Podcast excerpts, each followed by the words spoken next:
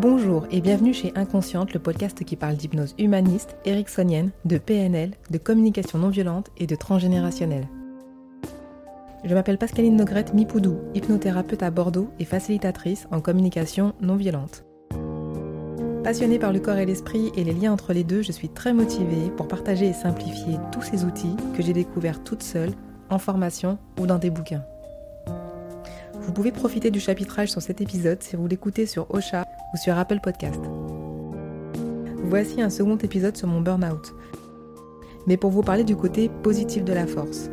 Comme vous avez pu l'entendre à l'épisode 59, je me suis pris plusieurs remarques de personnes hiérarchiquement plus élevées que moi pendant presque 30 ans. Ça a pris le temps d'infuser lentement mais sûrement dans le sens de la descente, mais aussi dans le sens de la remontée, c'est-à-dire de l'affirmation et de l'estime que j'ai de moi-même. J'ai pour ainsi dire challengé les personnes qui m'ont dit que je n'y arriverais jamais, consciemment ou inconsciemment, peu importe. J'ai toujours retourné les prédictions d'échec, d'où la citation de Nietzsche Ce qui ne me détruit pas me rend plus fort. Une sorte de résilience en somme.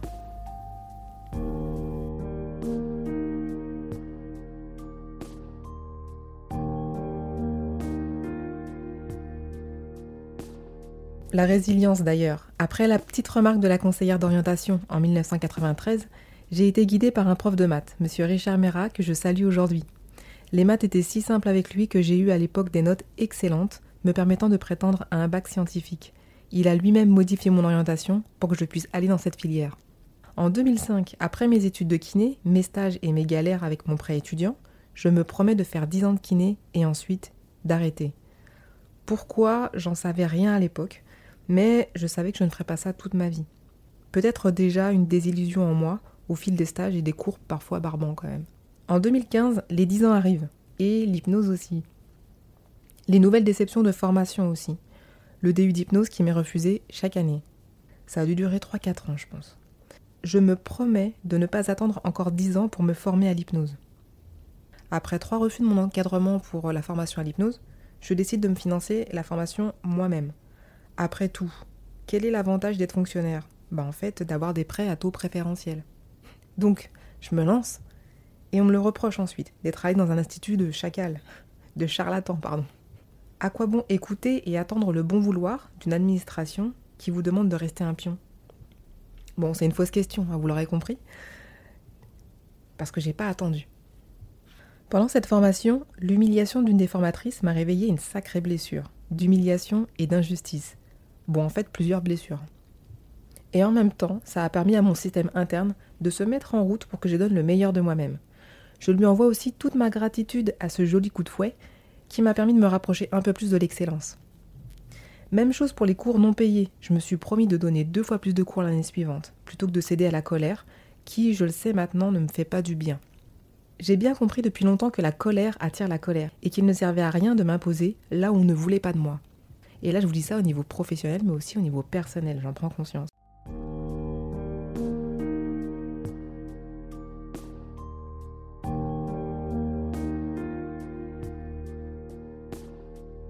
Prendre soin de soi. Sans m'en rendre compte, j'ai pris soin de moi à chaque descente, comme une piqûre de rappel de ce qui est vraiment important.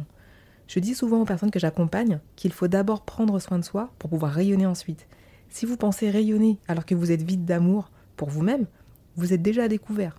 Et vous financez et vous finissez en dépression, en burn-out, en conflit avec vous-même avant tout. Et je dis aussi que le conflit que vous craignez avec l'autre et que vous prenez sur vous, il ne disparaît pas en fait, hein. il s'installe chez vous, dedans. Oui, oui. Mon fameux début de burn-out a eu lieu en janvier 2019 et en septembre 2018, trois mois avant, je décide de m'inscrire au yoga.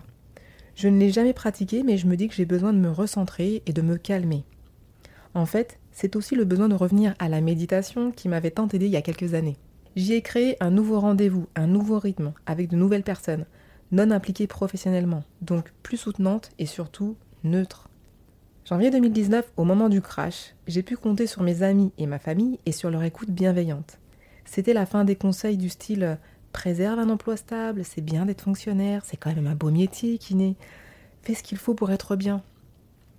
Mon père lui-même fonctionnaire pendant plus de 40 ans euh, m'a dit que si j'étais pas bien dans mon travail, bah, je pouvais partir, je pouvais arrêter. Ça a été une révélation pour moi. Chacun a compris que j'allais plonger si je m'étais encore ma loyauté avant tout. Loyauté envers mes patients hospitalisés, bien sûr. J'ai même reçu un mail d'un de mes patients hospitalisés en décembre 2018. Il se demandait comment allait son rayon de soleil du mois de décembre. Le soleil s'était éteint à petit feu. Aucune nouvelle de mes collègues sauf deux personnes. Et ce patient qui m'écrit et me soutient, c'est un peu complètement fou, complètement sidéré, j'ai mis un mois à lui répondre. Merci Monsieur Ballarini pour ce mois de décembre incroyable. Pour l'anecdote, Monsieur Ballarini, il était hospitalisé dans le service où je travaillais tout le mois de décembre. Il a failli être hospitalisé à Noël. Et, euh, c'était l'époque où euh, on m'obligeait à aller le voir pour lui faire de la kiné respiratoire alors qu'il allait très très bien. Et euh, c'est rigolo que je vous raconte ça en mode piano piano. Enfin, il allait très très bien au niveau respiratoire, hein, bien sûr. Et en fait, bah, l'infirmière me dit bah oui, il faut il faut, il faut, il faut, il faut y aller, il faut, euh, il y a eu la visite hier soir et le médecin a dit qu'il fallait euh, faire de la kiné pour ce monsieur. Ok, donc euh, je lui dis mais, mais il va bien, moi je l'ausculte tous les jours, enfin il va, il va bien au niveau respiratoire. Ah mais le médecin a dit, faut y aller. Ok, donc je sens que je peux pas négocier, je vais voir ce monsieur et quand j'ouvre la porte, il me dit bah qu'est-ce que vous foutez là? Et je lui dis bah bah en fait c'est le médecin qui est passé hier soir et, et voilà il faut faire de la kiné. Donc avec ce monsieur, euh, on, a, on a passé un accord. Bon, donc pour la petite histoire, ce monsieur, on a parlé pendant des heures, du coup, dans sa chambre. Et, euh, et de temps en temps, je lui demandais de tousser. Je lui demandais de tousser euh, bah, pour, pour qu'à l'extérieur, on croit que, bah, qu'on faisait quelque chose, quoi. Et donc, il toussait très très bien, ce monsieur. J'en garde un très très bon souvenir.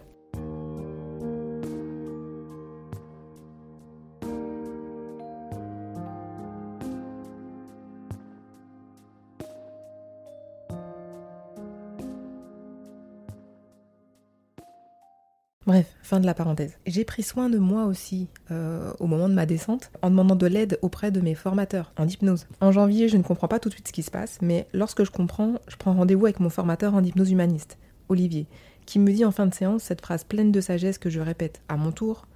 Vous êtes dans un bateau qui navigue sur des eaux tourmentées. Accrochez-vous, vous verrez que dans quelques temps, les eaux seront plus calmes et vous pourrez savourer le chemin parcouru. Je retrouve aussi une autre formatrice et elle me fait une détermination d'objectifs par téléphone en 30 minutes. Chapeau.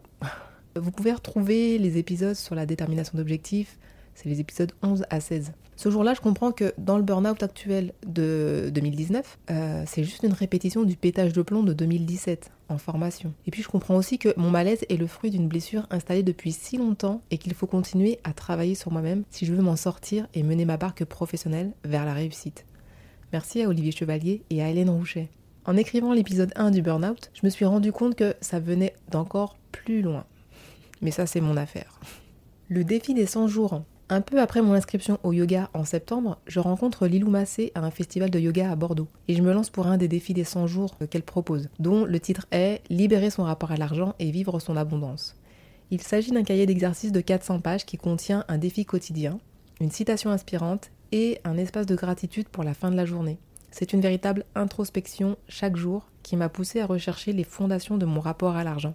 Mon burn-out est arrivé à J50 de ce défi. Je me sentais tellement galvanisée à ce moment-là que rien n'aurait pu m'empêcher de partir. Je vous partage quelques thématiques de ce superbe défi, mes projections sur l'argent, la peur du manque, mon attitude face aux riches, les plafonds de verre, les tabous liés à l'argent, mes revenus et mes dépenses, être un enfant non désiré, l'argent dans le couple, etc. Vous pourrez aussi retrouver ma vidéo de remerciement sur ma chaîne Pascaline Hypnose Bordeaux et le cahier d'exercice dans toutes les bonnes librairies, en plus de la librairie de Lilou sur Internet.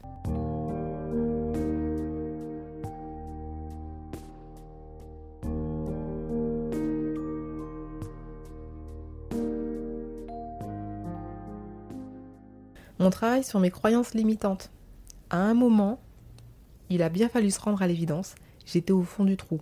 Je ne savais même pas ce que j'allais faire pour gagner de l'argent. J'étais sur mon canapé en face, euh, en face les certifications d'hypnose et euh, ça, ça buguait complètement. Je, ne topais pas. Je, je, savais ce que je ne voulais plus, mais je ne savais pas quoi faire. Alors m'est venue l'idée de lister toutes mes croyances limitantes au moment où je me suis décidée pour l'hypnose. À l'époque, je ne connaissais pas la communication non violente, plus que ça, mais aujourd'hui, je dirais que c'était mon chacal intérieur qui s'exprimait.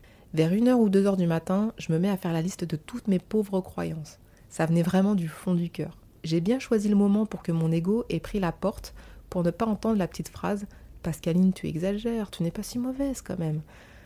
Les jours qui ont suivi, j'ai pu relire ces phrases et les travailler une par une pour démontrer qu'elles étaient archi fausses et en fait naître de belles affirmations positives. Vous trouverez également sur YouTube quelques démontages de croyances de l'époque. J'avoue que tout y est passé, de ma couleur de peau à mon inexpérience, à mon rapport à l'argent, mon physique. Alors j'ai su que c'était... Euh, alors on, sait que c'est bon quand on relit les anciennes phrases et qu'on les trouve absolument ridicules. Et, c'est le cas pour moi, je trouve que c'était complètement débile de parler de ma couleur de peau et ça n'a aucun rapport avec, euh, avec l'hypnose. Et au contraire, euh, ça, tout est devenu une force. Mes visualisations. Donc ensuite en relisant le livre Hypnose d'Olivier Lockert, je tombe par hasard sur le chapitre Visualisation. Je vous en parle plus dans l'épisode 48. Une vraie révélation ce truc. Je visualise ma réussite, mes consultations, mon chiffre d'affaires, mon agenda et surtout la confiance des personnes qui viennent consulter.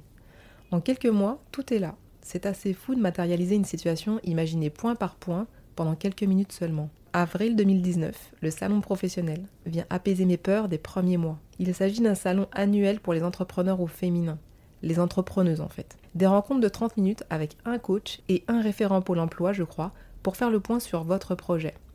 Puis toute la semaine, conférences, workshops, stand-up et rencontres avec les partenaires du salon, entre autres l'URSAF, qui vous aide à définir votre statut. Ce salon est arrivé un peu tard dans mon parcours, mais il m'a permis de me rassurer sur toutes les actions que j'avais déjà mises en place. Site internet, flyers, réseaux sociaux, etc. Voilà, cet épisode se termine. J'espère vous avoir transmis le message car Burnout, ça se construit lentement et que soi-même on se reconstruit lentement également.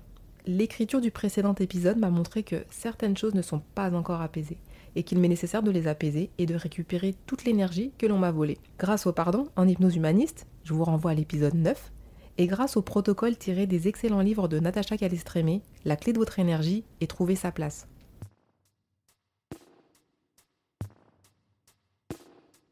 J'espère que cet épisode vous a plu laissez-moi un commentaire sur pascalinhypnose.gmail.com ou sur l'Instagram du podcast Inconsciente. Soutenez le podcast afin qu'il soit écouté par le maximum de personnes. Partagez-le si vous pensez qu'il peut faire du bien à quelqu'un. Pour prendre rendez-vous, vous me trouverez facilement sur Doctolib. Vous pouvez également me soutenir en allant sur la plateforme Tipeee pour que je puisse encore améliorer la qualité du podcast. Et si vous écoutez ce podcast sur Apple Podcast et Spotify, foncez mettre 5 étoiles et aussi un avis, car c'est quasiment le seul moyen de sortir du lot. Et même si vous ne mettez pas d'avis, mettez 5 étoiles. Je compte sur vous. Merci et à très bientôt.